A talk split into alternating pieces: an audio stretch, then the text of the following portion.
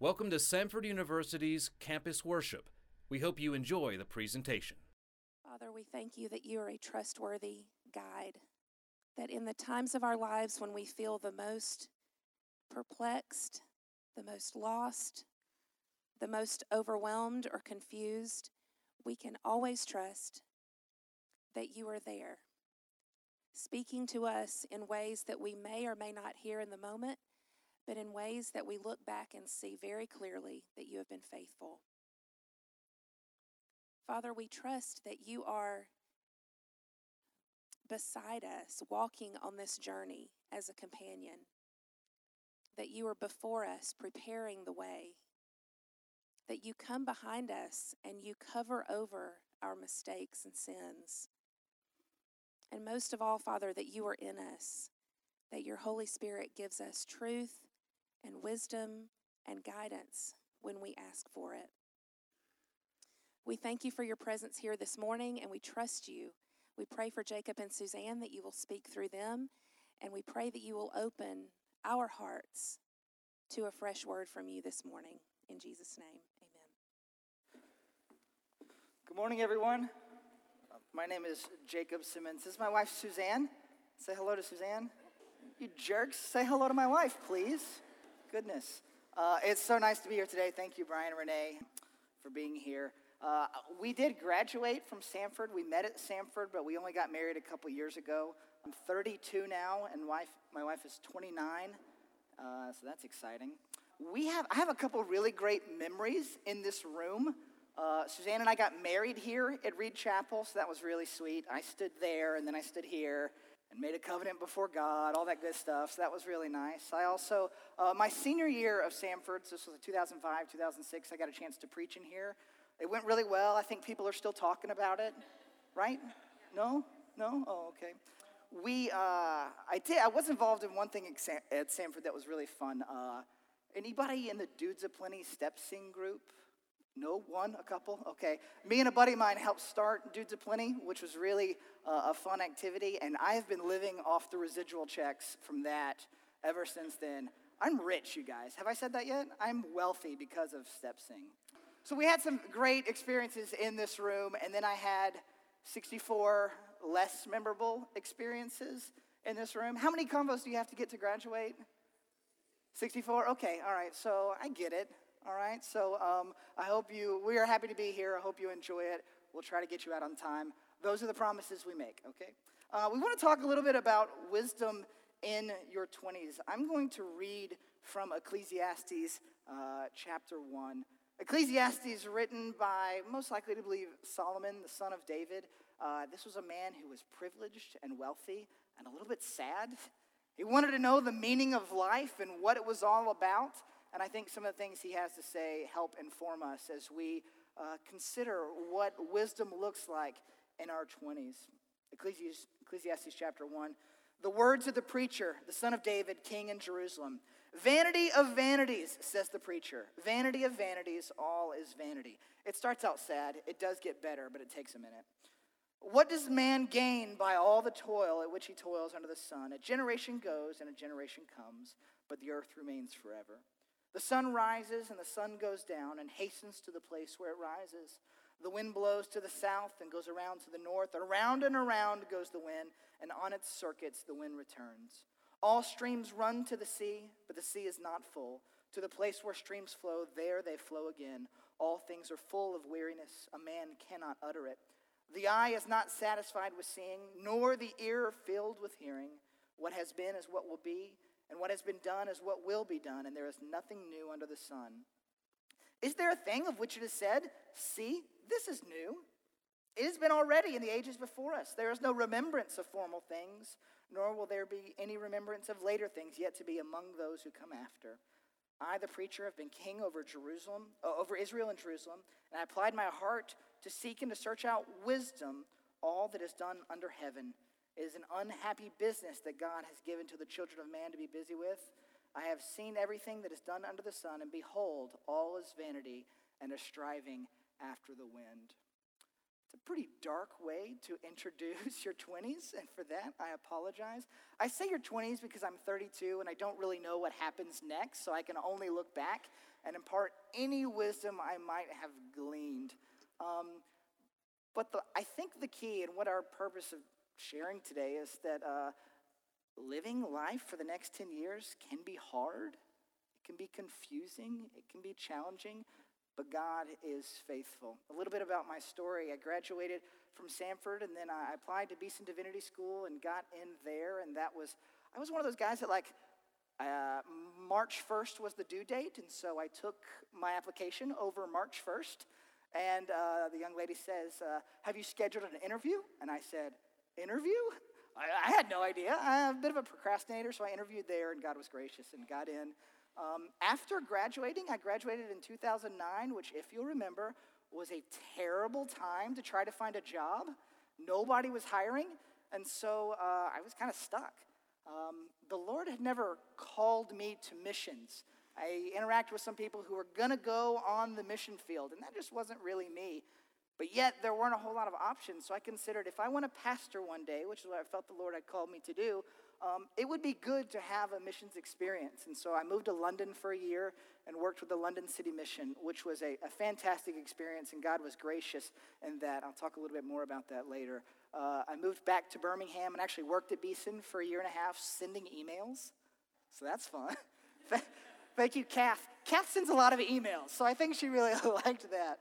Before I moved to Chicago, hopefully to be involved in church planting, which by the way never happened, so I guess it was kind of a failure.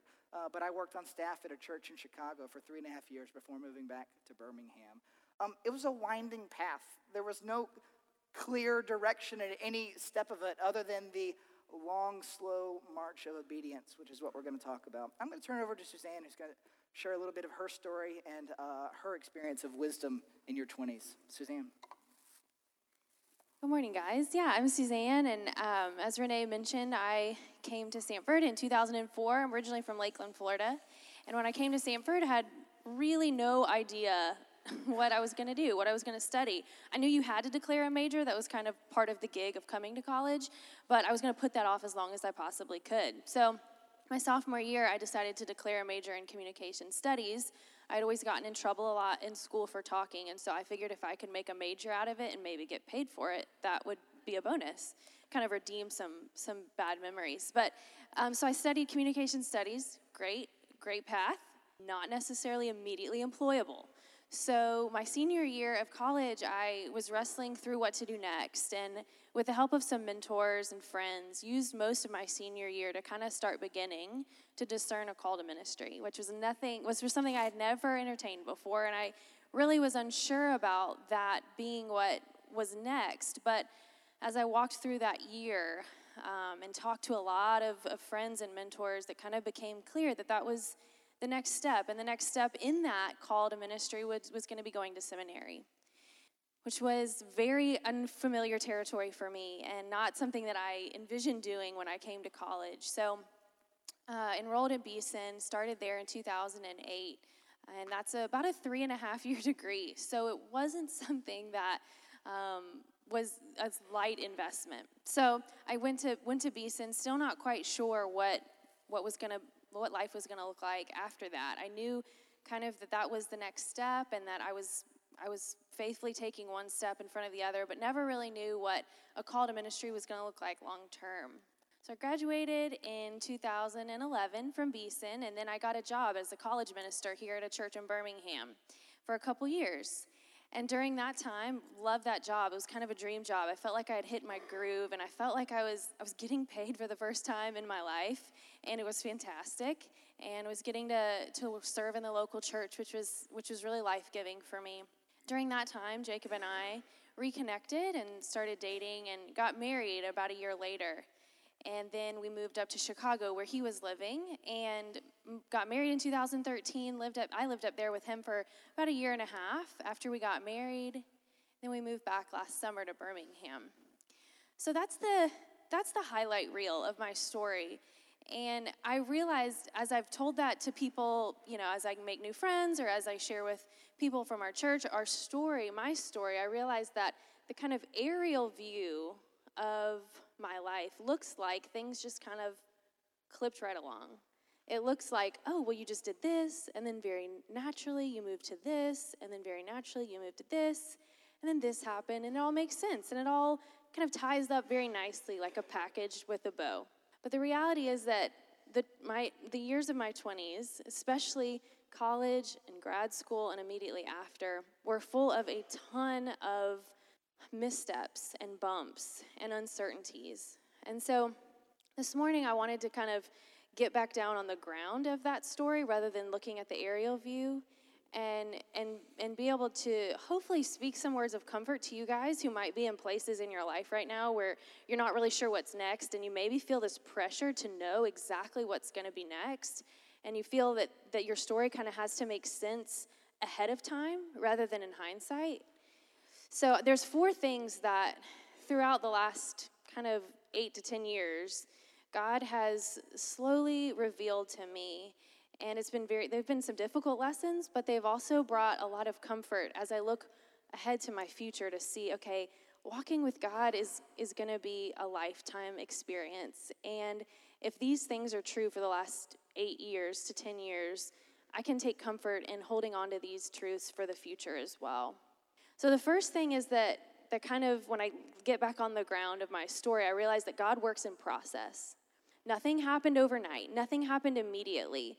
I think we feel this pressure to to know to have exactly what our job after college is going to look like and know exactly who we're going to marry and know exactly where we're going to live before we have to kind of get down on the ground and start thinking through those decisions. And I remember, for example, when I was trying to decide whether or not I was going to go to seminary, that took a year. It took a year of thinking and talking to people and praying and listening and praying and talking to people there's no way that it was just one morning I woke up and I thought, okay, this is this is it. Like I, this is definitely what I'm going to do. And then when I was in seminary, it was three and a half years of act of really wrestling with whether or not I was there for a purpose. There were so many days I would wake up and go to class and just be like, okay, I got to go take this test and I have no idea if I'm going to use this information and I'm just hoping and praying that God is going to somehow make this come together. So God works in process. The second thing that may sound like really bad news, but for me it has turned out to be good news, is that God works in uncertainty. Again, I think we crave this 100% certainty. We crave to know what the next right decision can be. And I know for sure that was the case when I was trying to make decisions about life after college. Where should I live? Where should I work? Where should I go to grad school? Who should I marry?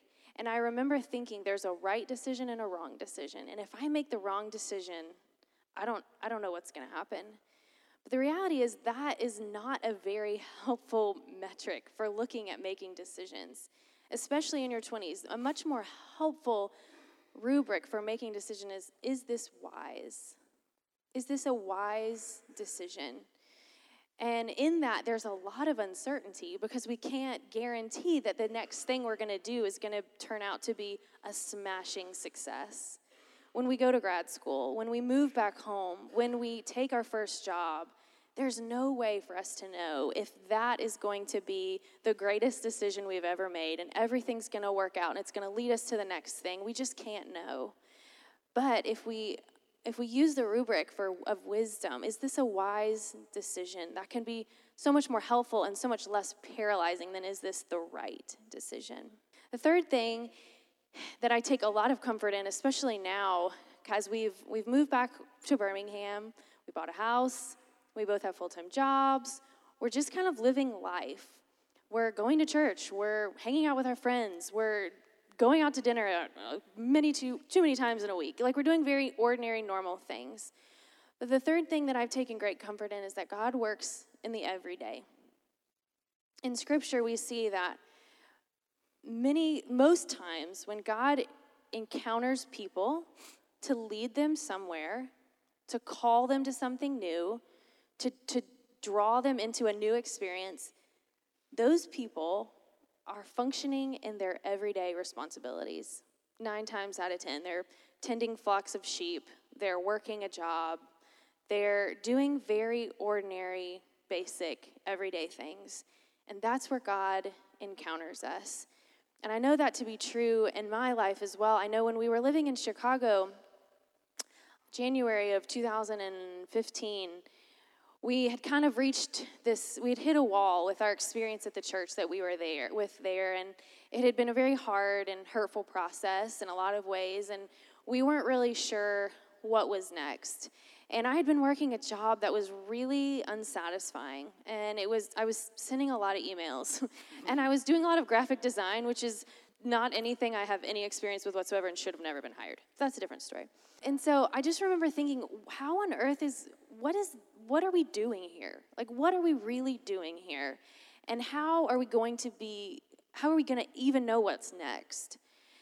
And so in January of 2015, while we were working those jobs, going in every day, making money, serving where we thought we were supposed to be serving, God called us. Um, God actually not God didn't call us. This guy from Shades Mountain Baptist Church called us, and um, and and started talking to Jacob about a job. And I just I remember thinking in that moment that this was maybe where we were supposed to go next, and it was a process again of discerning and, and asking questions and figuring out. It took several months to decide if that was where we were going to go and should we leave Chicago and lots of questions, lots of uncertainty, but we got that call right when we were just doing our everyday job and faithfully serving where right where we were even in the midst of it being miserable a lot of the time and so i take great comfort in that god doesn't always show up in a flash of lightning and you the next decision may not be crystal clear but if if you are working and serving every day at a job or in your grad school program and that you can kind of count on that the next thing will become clear when it's time for it to become clear. And the last thing that um, I kind of wanted to share is that um, we cannot thwart God's work. I remember being paralyzed a lot of times uh, when I was making, felt like I was making these huge decisions where to go to grad school, where to live, where to work. Um, I remember thinking if I misstep, then I will if I take a wrong step this direction, then this, this entire path of goodness and gifts and experiencing God will be, I'll be cut off from it. And the reality is that, is that God's grace is sufficient, which means God's grace is enough. There's enough of God's grace to cover the missteps that we may take. And so it's a lot more freeing to know that instead of fearing if we take one wrong step this way, that we'll never be able to kind of um, see the goodness or to see a to see a plan again. It's it's comforting to know that God's grace is sufficient, and that He is not thwarted or messed up by our by our decisions. So He's not He's not looking at us saying, "Oh, geez, if she had just majored in nursing, I could have done this other thing, but now she's chosen communication studies, and I, well, see you later. You know, there's just not, our, our decisions are not so important that God cannot cover and redirect and provide in the midst of our missteps. And so, um, I, I, I want to want to close just with um, this kind of throwaway line that a, a mentor when I was in, in seminary mentioned to me one time. Um, that nothing is wasted in God's economy. So, whether you feel like right now you're studying in a program that you're not really sure how it's going to work out, or maybe you're about to graduate and you're getting ready to move back home and you're like, what on earth am I doing? Like, moving back home, I'm really considering this. And uh, I, I, thought that I would get a job and go do something awesome after graduating, like save the world and like, you know, start a literacy program in inner city New York. I don't know. But the reality is, that nothing is wasted in God's economy. So, whatever you're investing your time in and whatever you're spending your life doing, if we are united with Christ, nothing, none of that is in vain and none of that is wasted. So, those are just four kind of handles that over the last eight to 10 years, through a lot of really bumpy steps and a lot of really uncertain days in making decisions, um, God has been kind to, to comfort me with. So, hopefully, um, if you find yourself in process or in uncertainty or doing very mundane, everyday things like going to class and taking tests, take comfort in the fact that God is working and God is using those things for your good and for his purposes. I'd like to pause just to reflect. How's it going? Uh, we haven't been in convo in 10 years. I don't know. Frank, is it going okay? Do we need more singing, more dancing? Thumbs up? That doesn't give me anything. That's not helpful. Frank, you failed me. I know, Frank. It's fine. It's fine, guys. So, uh, four quick points from me after hearing four from Suzanne. Uh, God may not offer clarity or certainty, but he does offer consistency. Uh, we see in stories of the Bible, uh, like Moses, for example, right? He had this great burning bush experience where God told him exactly what to do. And I read that, I'm like, dang, I'm kind of jealous of Moses. I wish I had like a very, yeah, all right, it's scared the hell out of him, and he had to take his shoes off and all, all that other stuff, right? But I, uh, I wish, I remember wanting, like, tell me exactly what to do. Write it on the wall and like spell it out. And God just doesn't do that for me. Maybe for some people, maybe for you, you were the lucky ones, right? Um, God just doesn't do that. I wanted clarity, right, um, in pursuing and whether I should propose to Suzanne or not. You know, you want that certainty.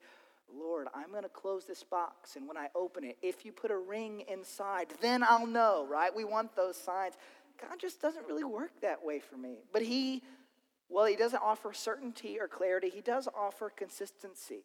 This is good news that He is the Alpha and the Omega, the beginning and the end. He's the same yesterday, today, and tomorrow. Uh, and that was, that's good news for me. Because if God isn't saying very clearly, this is what you should do, then all we can do is take one small step of obedience each and every day and hope that that's, uh, we end up where He wants us. And the truth is, we do. That is where we end up. And that's good news. Point two pruning can be both hard and helpful.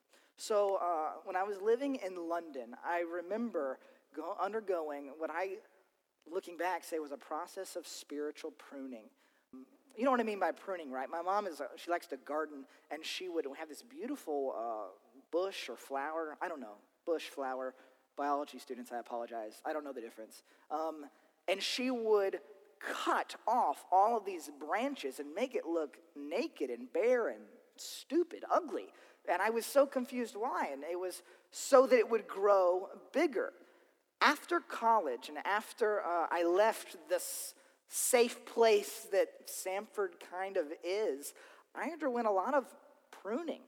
The things that I was good at, my, my friends, my network, uh, comfort was taken away.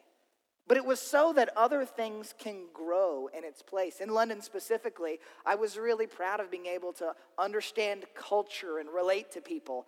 I went to a foreign land and a foreign environment where I didn't know anyone. I realized at the end, all I can control are my attitude and a sense of humor. That's the only things I had control over. Everything else I felt totally out of control. But the Lord used that. He taught me that you can move away, you can survive, you can thrive in a place where you don't initially feel comfortable. Pruning was the process that led me there. So, pruning can be both hard and helpful. Point three uh, nobody wins your 20s. Nobody wins your 20s. Does anybody of you, I'm not saying you would be this person, but does anybody know somebody that peaked in high school? You can raise your hand if you know somebody that peaked in high school. Yeah, okay. God, what a sad story, right? It was awesome for high school, but now when you go home and they help you at Best Buy, I'm kidding, I don't know. I don't know where they may or may not work. That's if you work at Best Buy, that's a great stepping stone to management at Best Buy and a long career. I, I should stop. We should pray and go. No, but nobody, if you peak in your 20s, I, that's, you've got another 40, 50 years to live. Nobody wins their 20s. And also because what your experience will look like is very different from what someone else's experience will look like. For some, you may get married this summer or next summer, and, and your 20s are going to look like getting married and starting a family. That wasn't my experience, and so I don't know how or why that happens, but uh, that wasn't my experience. And for others, it will look like moving away and going to a different place and uh, maybe not achieving the business success that you want or the career or professional success you're looking for, but um, it's going to look different and nobody wins. Again, kind of like Ecclesiastes, I'm giving you some bad news. For that, I apologize. It gets better. Can I say that? I don't know if that's a campaign I can say if we can align ourselves with, but it gets better. All right, anywho, we're moving right along. But the next 10 years of your life, you are laying the foundation for your future, and everyone's future is going to look different. Uh, my final point lean into the awkward. Lean into the awkward. Um, I imagine uh, at Samford, things are a little less awkward, or at least you've learned how to avoid the awkward things and embrace the comfortable. It gets awkward after that. How do you date? How do you make new friends? Um, we at Shades the other night, we were talking to some graduating seniors, and we talked about this. How do you make new friends at the age of 22? Why, why do I need to think about new friends? I'm an adult now, you know? Uh, but lean into the awkward. There are awkward things that will come, and if you run from them, then you find life, di- uh, your life being dictated by your circumstances instead of being led by the Spirit of God. If we continually run and avoid what is awkward, uh, then our circumstances are going to dictate what our life looks like. But we have to lean into the awkward uh, in order to follow the Spirit of God. And this isn't just professional, this is personal as well. That if we, as people of faith, uh, which many of us may be, if we don't do awkward things, we're going to find ourselves avoiding evangelistic conversations, avoiding tough conversations with our future spouses and our future children. We, as Christians, have to be okay with awkward because that's where the Lord will take us.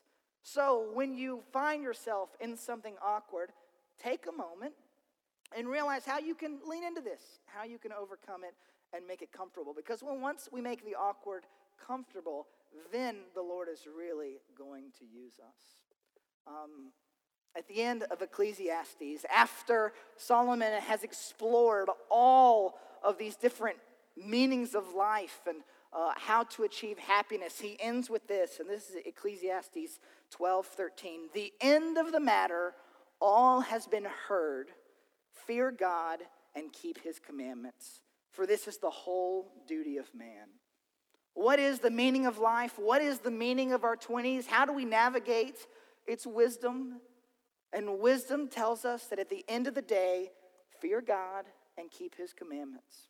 It doesn't matter what we do or how we do it, we are asked and encouraged to fear God, recognize, worship God, and keep his commandments.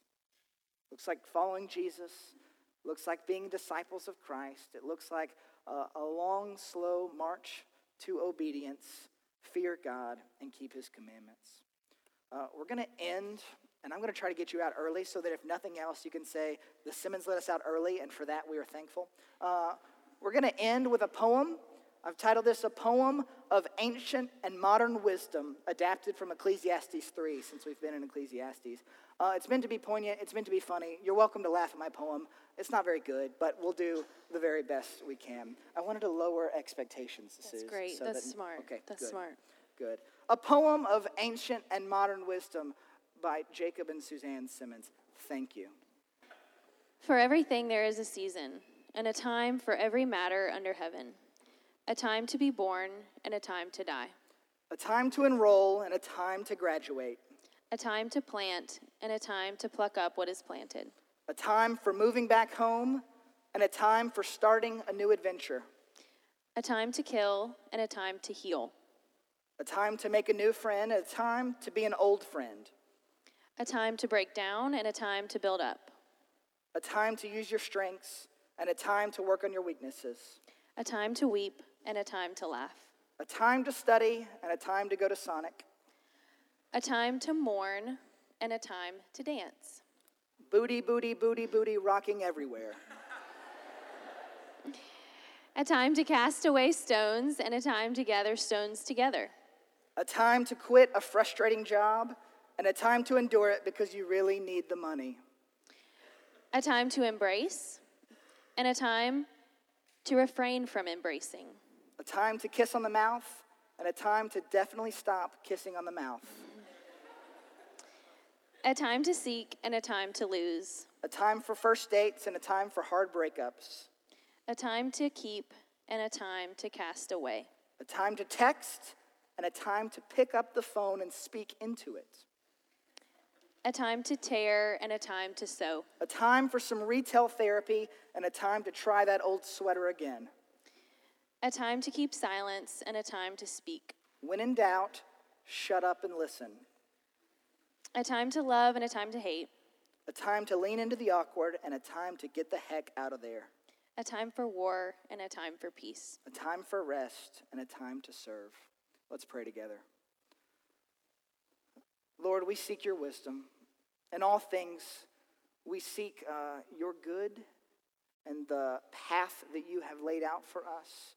Father, I pray for these students and these friends that you would lead them. Uh, when you are not clear and when you're not certain, Father, I pray because you are consistent that you will uh, continue to speak to them uh, through your word, through the church, through friends, through your Holy Spirit, that you would guide them uh, through this summer, through the next school year, uh, for, through graduation, and um, as they continue to follow you uh, the rest of their lives. We thank you for the chance to be together today, and we pray all this in the name of Jesus. Amen.